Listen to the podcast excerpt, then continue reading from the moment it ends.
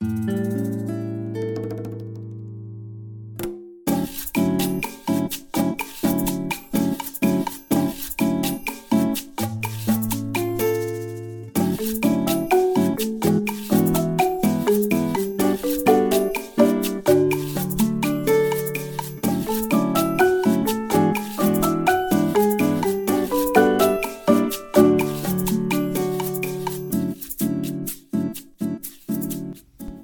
guys, welcome to the Big Reset, where we focus on reaching every student every time. I'm your host, Julie Springer, and I'm so excited to be part of your professional learning community. Today, we're going to be talking with some guests about how universal design for learning makes a difference in the classrooms and schools where they are. We'll get some insight from them on how well this framework for teaching is working in their classrooms. Let's do this thing.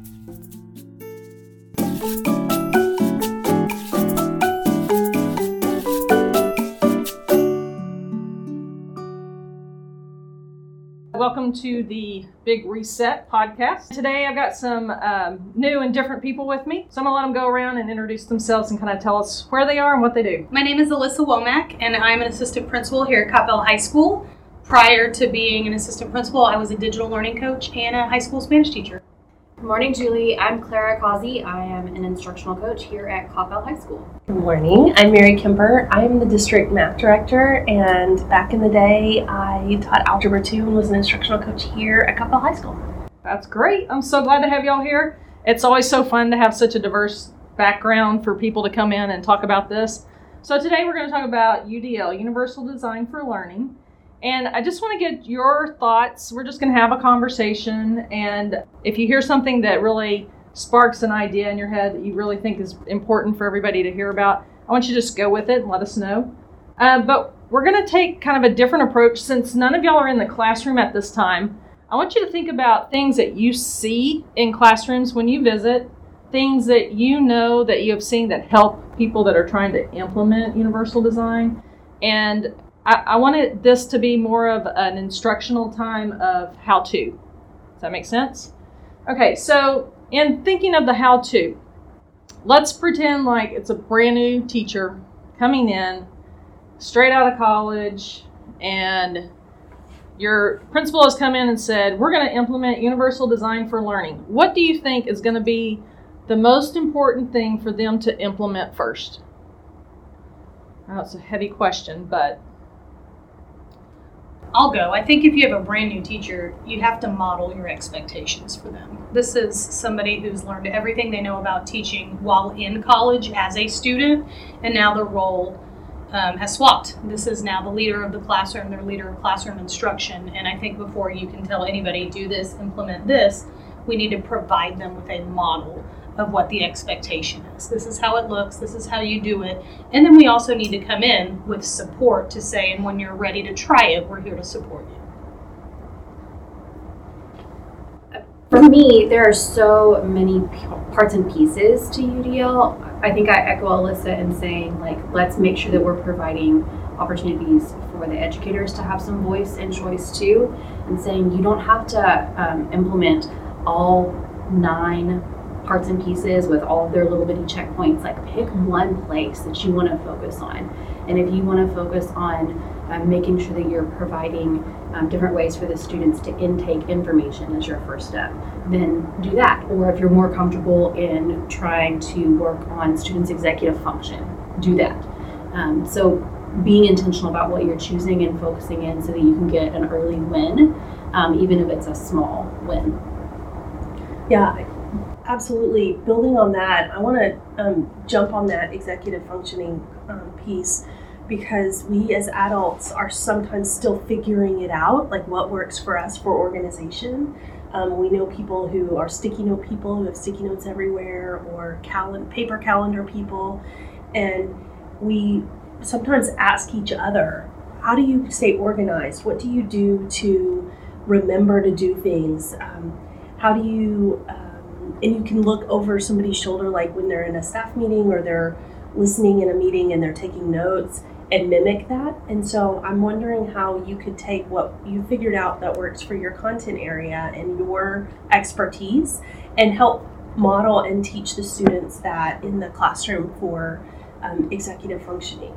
Um, I've also learned a lot recently, and I have a lot to learn about um, living in this COVID pandemic, not quite post COVID pandemic world, um, and operating with this trauma um, that we're bearing, this burden of trauma that we're all bearing in some way, and how that has impacted executive functioning of everyone in the world, um, especially students who are learning to operate with, say, um, struggles like ADHD or um, other things that are already a um, challenge. And I'm I'm thinking that executive functioning in an organization is a really good place to start. If I was going to give somebody um, some advice, especially like what um, Clara said about just pick one and start there.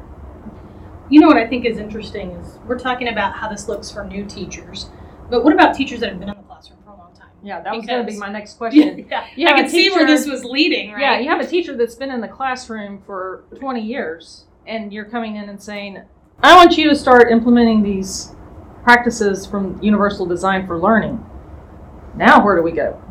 Well, Julie, it's interesting because I can see we all have the chart pulled up, right? The Universal Design for Learning chart. And when you look at the middle column, the provide multiple means of representation, anybody that's been in the classroom for a long time that has service students that um, receive 504 services or special education services, a lot of their accommodations require that we do this anyway.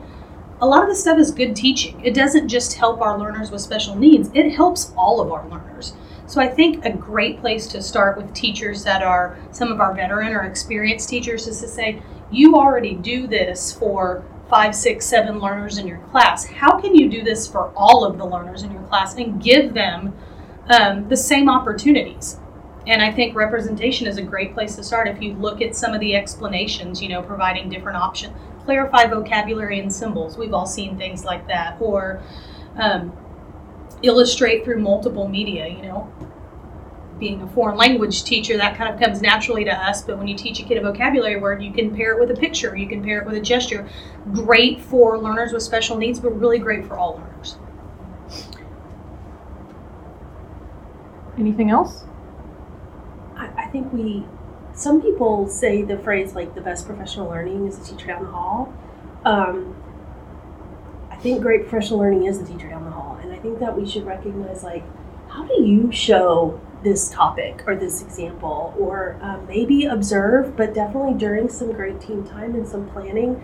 Um, if you need another idea, if you're like, well, multiple means, I know this means of representation or this means of action and expression because it's what I do and it works for a lot of kids.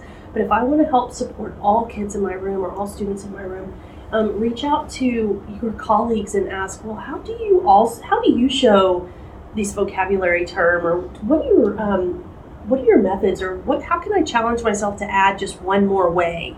Um, because you, just like Alissa was saying, been doing some of these things really well, but let's push ourselves just a little bit and ask somebody for some more ideas um, because that might be the one thing that helps one more student in your classroom or even many more students in your classroom.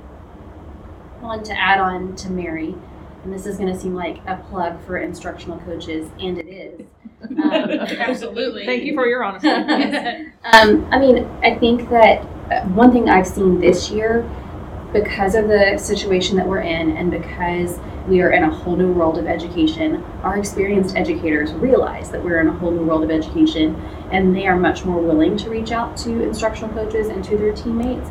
But to go back to what I was saying earlier about the one thing, like, okay, as a as a person who has 20 years of experience, if you want to push yourself just a little bit, an instructional coach can come in and sit in the room or a content director, an AP can come in and sit in the room and give you one idea of how you could tweak one thing in a really small way that's not going to take a lot of effort on your part, that you can implement this framework with more um, efficacy.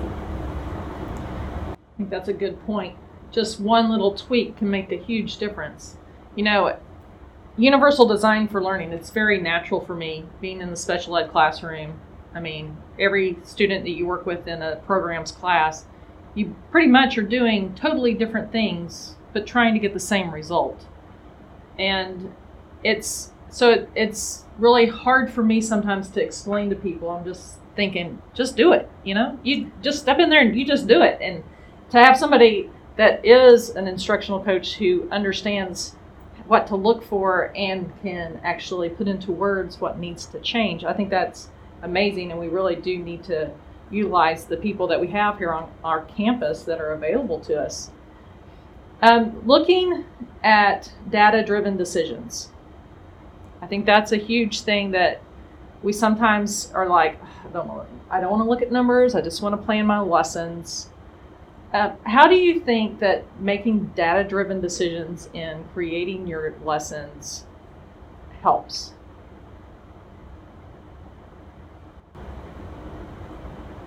I'll jump on the commonly thrown around term learning loss or unfinished learning. So, all these years, we've had children or students in our classroom at various levels of academic readiness. Like they come in and we don't exactly know which prerequisite skills they have, but we know they knew at least 70% of the course before they came into us. That's all we really know. What 70%? I don't know. And it could be anywhere from 70% to 100%, but somehow they passed the class before that's required for the class to be in now. And we let's talk about the other side, right? Like, we could go ahead and teach today's lesson as if everybody is coming in with all the prerequisite skills and solid understanding of everything they need to know to learn this. But we know that's not really the truth. We know that there is somehow, some way that the students may or may not have that real solid understanding because it's been a long time, because um, they just didn't have that solid understanding before for some reason, or maybe they're understanding is now fogged by the by trauma or stress or anxiety or something else that's going on in their other classes. And so one piece of data may not look like a number. It may be an observable, quick, efficient pre-assessment. I could just say, and I'll just give a math example. If the students walk in and I hand everybody a protractor and I've sketched a quick little um, ray or angle on a, a sheet of paper and I just say, measure this, I want to watch you. Tell me what you're doing. And I just walk around the room and I'm just observing them. Do they know how to place the protractor at the vertex of the angle? Do they know how to rotate the, do they know how to read it? Do they know which angle to read? Could they estimate it before? And then what can they do with this information? Um, and then from there, maybe can they draw a parallel or perpendicular lines on the coordinate plane?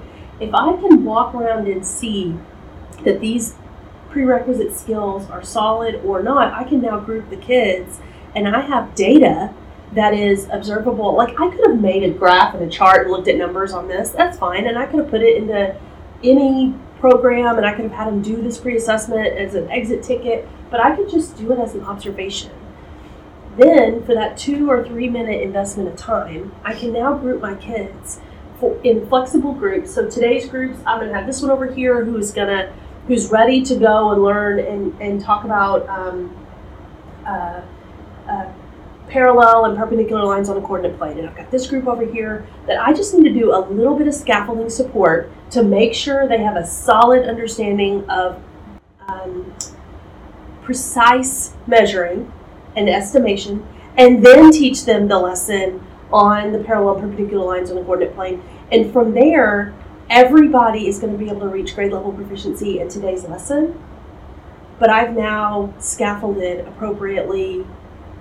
The kids who didn't need that scaffolding weren't bored and lost with it. The kids who did need it got it. Um, I always think about Todd Rose and the myth of average. And if I'm designing today's lesson for the average kid, I'm designing for no one. But I can really just lower that teacher student ratio and teach just what they need and have everybody, just like you said, Julie, getting to the same objective, the same goal. I love that the math teacher talked about data and didn't mention data as numbers. I thought I did too. I, I thought that was a little ironic, but it works. I loved it because everything Mary said, I felt like that's what I would say. That's what I would say because I really feel passionate about one of, I think, the biggest missed opportunities that we have in learning is a pre assessment. And I really mean a pre assessment in vocabulary that students can understand. So, as I bring in my Spanish knowledge, Clara, do you know preterite verbs?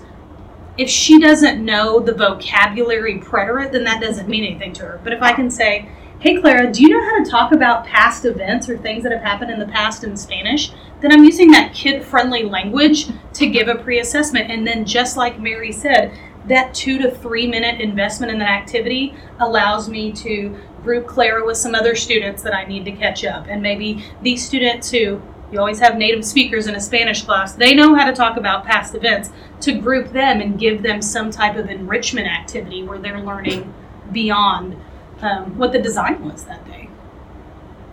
There's, there's so many things that I want to add on here, Julie. Um, We have time. Go okay. right ahead. Okay, good. so one of the things is thinking about pre-assessment um, from a conceptual lens. I can completely see in a math class or in a LOA class thinking about skills, but also um, sometimes I think teachers get overwhelmed by thinking about how do I group kids based on skills. I read something recently um, that, that talks about doing pre-assessments and seeing if they understand the more macro concept because if they have a misunderstanding or a misconception about that concept, then you know you've got a different um, approach that you've got to take. So um, I think sometimes too, teachers don't want to do pre-assessments because they feel like, well, what do I do when there's the one kid in the class who knows all of the things on the pre-assessment? Now I've got to come up with new things. But the likelihood of even a senior being able to really grasp those understandings that we're trying to get kids to is pretty small because they don't have the life experience and the expertise to really get to that macro level. Um, the other thing that I wanted to drop in, which is again ironic since Mary, the math person, said no numbers, um, is again from the instructional coach perspective. I think that there's valid data that teachers, or I hope that teachers start to become more comfortable in collecting with what's happening in their classroom we're talking about engagement a lot at CHS this year, and it's not easy as a, as a teacher who's the only adult in the room to look out in the classroom and see if every single kid is actually engaged. It's easy to see if they're compliant, but it's not easy to see if they're actually engaged. And sometimes we get a little bit self important as teachers and think, man, that was a rocking lesson, and these kids were so excited, and I had so much fun. But we missed the two or three kids who were not engaged in any form or fashion. Their head was just on and they were compliant. So I feel like that's important data to start to collect too, and to be aware that um, what we see qualitatively isn't always reality. What does that look like? Exit tickets for every student? Would that be you know, quality questioning, cold calling on kids? How would you, if you had a teacher that, oh, all my students were so well behaved and it was my observation and the principal came in and all the students were well behaved, what feedback would you give that teacher if she had a class full of compliant kids? I mean, I think it depends on the type of engagement that you're wanting to look for. Are you looking for attention? Are you looking for affective engagement? Are you looking for um, that cognitive engagement? And so if you're looking for cognitive engagement, then clearly the exit tickets or the in the moment I'm using Apple Classroom and the kids are, you know, changing from red to green or whatever in their level of understanding, um, I think could be really important. But I feel like Springer wants affective engagement even more than cognitive engagement because affective engagement leads to cognitive engagement. And that is more about exit tickets where kids are reflecting on what they're doing in class, but it's also about, uh, again, a plug for instructional coaches. There's ways that instructional coaches can help you collect data or teach you how to collect data where kids are reflecting, um, you know, throughout the class. In this moment, am I engaged? How much am I engaged? In this moment, am I engaged? And at the end of the period, being able to say, like, man, as a student, I'm not typically engaged when we are reading from the textbook, but I am typically engaged when I'm having a conversation with a peer or maybe vice versa because I'm an introvert. I don't want to have a conversation with a peer. And so the kids get to reflect on their level of engagement and work on that executive function and personal goal setting. That's great. So, taking that and moving to the step of students tracking their own data, um, what are some ways that you've seen that implemented, um, like even from pre assessments or even from previous years of knowledge and having them track to see their gain. What, how have y'all seen that used and, and how effective do you think that is in the classrooms? As a parent of an elementary student, I would say elementary teachers do this brilliantly. My child tracks um, his reading, he tracks his growth on map. He can look at his map test and tell me what the results mean. I think starting at a young age, getting kids to be self reflective on how they learn, what they learn, how they learn best, those things that Clara was talking about, by the time we get them here in high school, maybe they'll be able to say, okay, the teacher's offered a video recording of this, an audio recording of this, or a direct teach, and the kid knows themselves well enough to say, I function better with that direct teach. And so, to get kids to be self reflective, I think we need to look to some of our elementary teachers and say, what are you doing with students in the classroom? How's this working for you? And how can I apply those skills that they have already learned in kindergarten, first, third grade into my 11th grade science class or my, you know, 12th grade AP history course? There are teachers in this building who are doing a fantastic job of that. I want to brag on the geometry team um, and it's on level geometry through honors geometry. They're not just doing it with the quote um, upper level kids. Um, and they are asking the kids to track their learning every single day and to keep track of that in um, a, a learning journal. And they've provided some options for kids who need that structure, but they're letting the kids choose how they want to do it. And then at the end of a unit, um, immediately after the assessment, the teacher has conferences with the kids. Okay, tell me based on your assessment and then your reflections throughout the unit, do those things match? If they don't match, why do they not match? Um, do they not match because you didn't actually reflect on anything throughout the unit? Or do they not match and because you have test anxiety? And if they don't match because you have test anxiety, then the teachers automatically change the grade on the test. Because that test is a snapshot, that test doesn't show the kid's actual understanding of the material. Um, so they're, the kids are realizing that if I actually reflect and choose to engage in this, then it's going to show in my numerical grade, which we know is important to the kids, sadly. Um, so I just, I, I, feel like I really want to brag on them because all of them are doing that. Even um, a brand new to campus person, Zach Gonzalez, was willing to jump in and say, "Ha, let's take this risk." Now, I will say that I've seen in working with some of the special ed kids that come down to content mastery I've seen the little feedback cards that the kids are filling out, and I'm really excited about the honesty that the kids are starting to show. Of, yeah, I didn't get this lesson at all. I'm giving myself a two on this one, you know, and it's really given the teacher an opportunity to come in and say, let's fix this. If you didn't understand it, let's get this fixed. Well, we talked about pre assessments, and I think it's interesting. I think everybody thinks a pre assessment is a test, right? Um, and man, Claire, I'd have to travel back many, many years, but I feel like when I worked with you, when I was in the classroom, you helped me reframe my pre assessment where it wasn't um, kids working out Spanish problems, but instead it was kids reflecting on how well they could do the targeted knowledge and skills, which is similar to what I'm hearing you say. But let's say they took a Likert scale, a one to five, and um, I can talk about my family and my extended family. And one is, I can't do that at all. I don't know the word for mom. And five is, maybe Miss Womack, I could teach you a little something about family. But you, you know, a pre-assessment isn't necessarily the test taken at the beginning and the end of the unit, but maybe in terms of a reflection.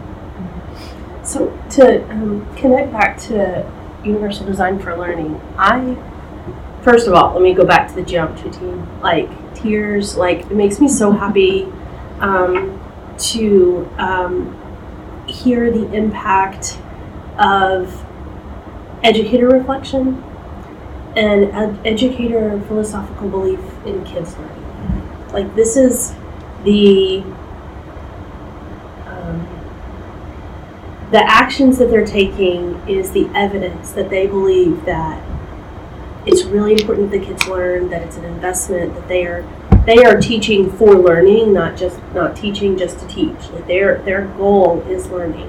And teaching the kids those independent metacognitive skills and those executive functioning skills of reflection and goal tracking and um, it makes me really proud and it um, gives me um, great um, well great pride in the in the educators and in the learners um, for taking the risk and um, and it's a result of a, of a pre-K 12 um, work of with these kiddos. Um, but okay so to think about multiple means of action and expression as well as the executive functioning we were mentioning before I want to go to um, the students' digital portfolios. And I want to think about how we might um, think about the goal being related to these high priority standards and say, well, in Algebra 2, I want the kiddos, we believe the kids um, need to understand these different functions, the key features of the functions of the graph, the domain and range, input, output, um, translations, transformations, basically all these pieces of these different types of functions they study in this course. How might we have them demonstrate that in whatever way? Maybe they create a video that's an instructional video. Maybe they collect um, some type of media demonstrating it. Maybe they create an infographic or an audio recording. But how might we give them some type of rubric that's real transparent and we say, we need you to be able to do X, Y, Z and they are able to say by the end of the unit or the end of the year, I can demonstrate understanding of this. And that's how I am able to show my understanding. Um, and I know what um, the goal is. Um, I think about it as a, a little bit like in late literacy, we use mentor texts. So, what if we had this mentor math, like this is the goal of what we want it to aim towards? And the students able to demonstrate their own understanding and reflect about the similarities and differences between their understanding and this mentor understanding. Um, I think there's a great opportunity there to connect to multiple means of action and expression for sure. Yeah, that's a good point. Um, have any of you guys ever experienced a teacher who has the students help them build their rubric? You ever have you ever seen that done? And how has that worked? And and what are the benefits that you saw from that, Clara? Um, so Yak is the first person who comes to my mind in thinking about building rubrics, and for him, it's not even necessarily about building rubrics. Um, I mean, for those in the audience who don't know, Yak is a CTE teacher, and very frequently with CTE teachers, you're you're introducing a new course, and you might find out that you're teaching this brand new course just a few weeks before school starts. And I know at times he has then taken the TEKS of that course and presented them to the students and had the students come up with, okay, this is the flow of what we think the course needs to be. And we want to learn about these TEKS first. And of course, he always goes back and looks at them and was like, okay, well, we need to know about this scaffolding TEK first. That getting them to engage in the standards. And, and granted, it's CTE, so it's kids who have chosen to be there. But I just wanted to mention him because he takes it that step beyond the rubric. Um, there's lots of educators in the building who are using single point rubrics.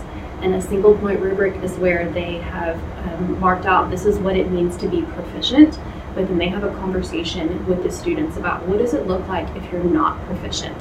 And then the students kind of fill in here are the ways that this could go wrong. What does it look like if you're beyond proficient? And the students fill in here are ways that they could um, get those you know top few points. And when they do that, the kids are internalizing what the standards are and what the expectations are from the very beginning of the project. Um, the teachers who have done it well take that time and realize that that 30 minutes or so that they're spending engaging in the rubric is important and valuable time for the kids. Um, the teachers who haven't done it well realize very quickly that they needed to spend that time and typically go back and do it later on in the unit. So um, that's just an encouragement that I have. It that time seems on the front end like it might be a bit of a waste, but it is not a waste in any form or fashion. Um, clarity precedes competence for both the teacher and the student. You know, I look around the room and I could say we are an experienced group, and that's the word that I'm going to choose. But Thank Think you. back- That is so kindly of you. You're welcome.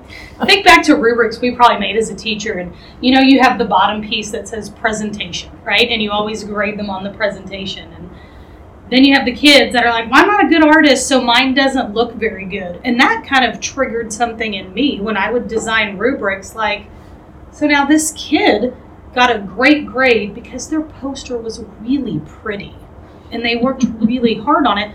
But did they show mastery of knowledge? And I think that was kind of a turning point in the classroom for me where I sat down with the kids and I'm like, all right, what do you want to be graded on? What do you think is important about this activity that you want feedback and because kids are number driven, a grade on? And you'd be amazed and especially this helps with the advent of technology because that definitely makes the pretty presentation a little bit more equitable. You know, the non artists don't have to worry about drawing, but it really was a conversation with kids when I was like, Am I focusing on the right things when I'm grading? Um, and it was great to sit down and say, What do you want to be graded on? And literally, it was just a brainstorm. Throw it up on the board, let's see, and we can agree what's important to to be evaluated on and what's not. So that just brought to mind for me, and I've not had the experience in the last 15, 20 years of doing that with students because I haven't been with students that would create their own rubric.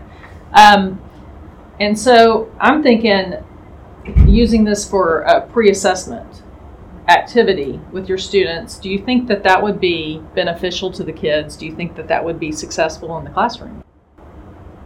If you used building a rubric as a pre-assessment. I can see that conversation being somewhat like Mary was talking about earlier when you're walking around the room watching the kids interact with the protractor. As you're listening to them have the conversation, you can tell who knows what and how much they know. Um, the kids who really understand the concept are going to be able to tell you what it's going to look like to go beyond and what it's going to look like to go below. The kids who don't understand it are just going to repeat to you what's on the rubric if you're using a single point rubric, or if you're um, trying to create from the very beginning, you're not going to have much to contribute. Oh, that's a challenging question because I'm thinking about some of the things that I want them to do involve making connections to prior learning. And I was thinking about how, well, the students in the room are bringing their prior learning to the table but they don't have the experience of the learning they're going to have. So, how can we kind of find that nice blend? I'm wondering if it could be done in like an inquiry setting. Mm-hmm. Like, here's an example of what you're going to be able to do by the end of this topic or unit.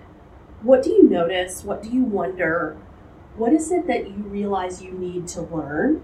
More like a workshop model and um, like if you say if they're showing like they've only studied say linear and quadratic graphs which would be like a line and like a u shape um, what do you notice about this third type of graph that's similar and different and what do you need to learn about? So i'm wondering if it could be in a sense noticing and wondering the differences between what you're seeing as this mentor or final product compared to what they bring to the table now. And then they could in a sense map out i need to learn about this i need to learn about this graph i need to learn about the situation or this type of equation. I've never encountered one like that before. And maybe that's how they could um, create some type of at least starting point rubric. Sounds like we need to ask our friends over at new tech about that because that's it's right. a very um, pbl sounds like i feel like um, example that you gave. Mm-hmm. and, and i remember watching another spanish teacher daryl lee do something very similar um, along those lines about where the kids are telling you which PBL, maybe we need to call it UDL. I mean, it fits under so many umbrellas, but you know, this is what you need to be able to do. What what do you need to do to get there, and how do you need to do it, and how are you going to do it? Yeah, all all good questions, and um, I I think the thing I really take away from our conversations every time is that relationship aspect that we as teachers have to build with the students if we don't have those relationships, we're not going to have honest conversations with them. If we don't have honest conversations, it's not going to benefit anyone. And so I think that, you know, I think to me, that's first step is those first two weeks that we take here at CHS of building those relationships and working with our kids that if we don't take that time out of learning and do it then, then it's not going to happen. Well, ladies, I just want to thank y'all for being here today. I appreciate everything that we've talked about. And I hope that people that are listening to this feel comfortable enough that they could reach out and talk to any of you guys about any of these things if they have uh, more questions. So I hope you guys have a great day.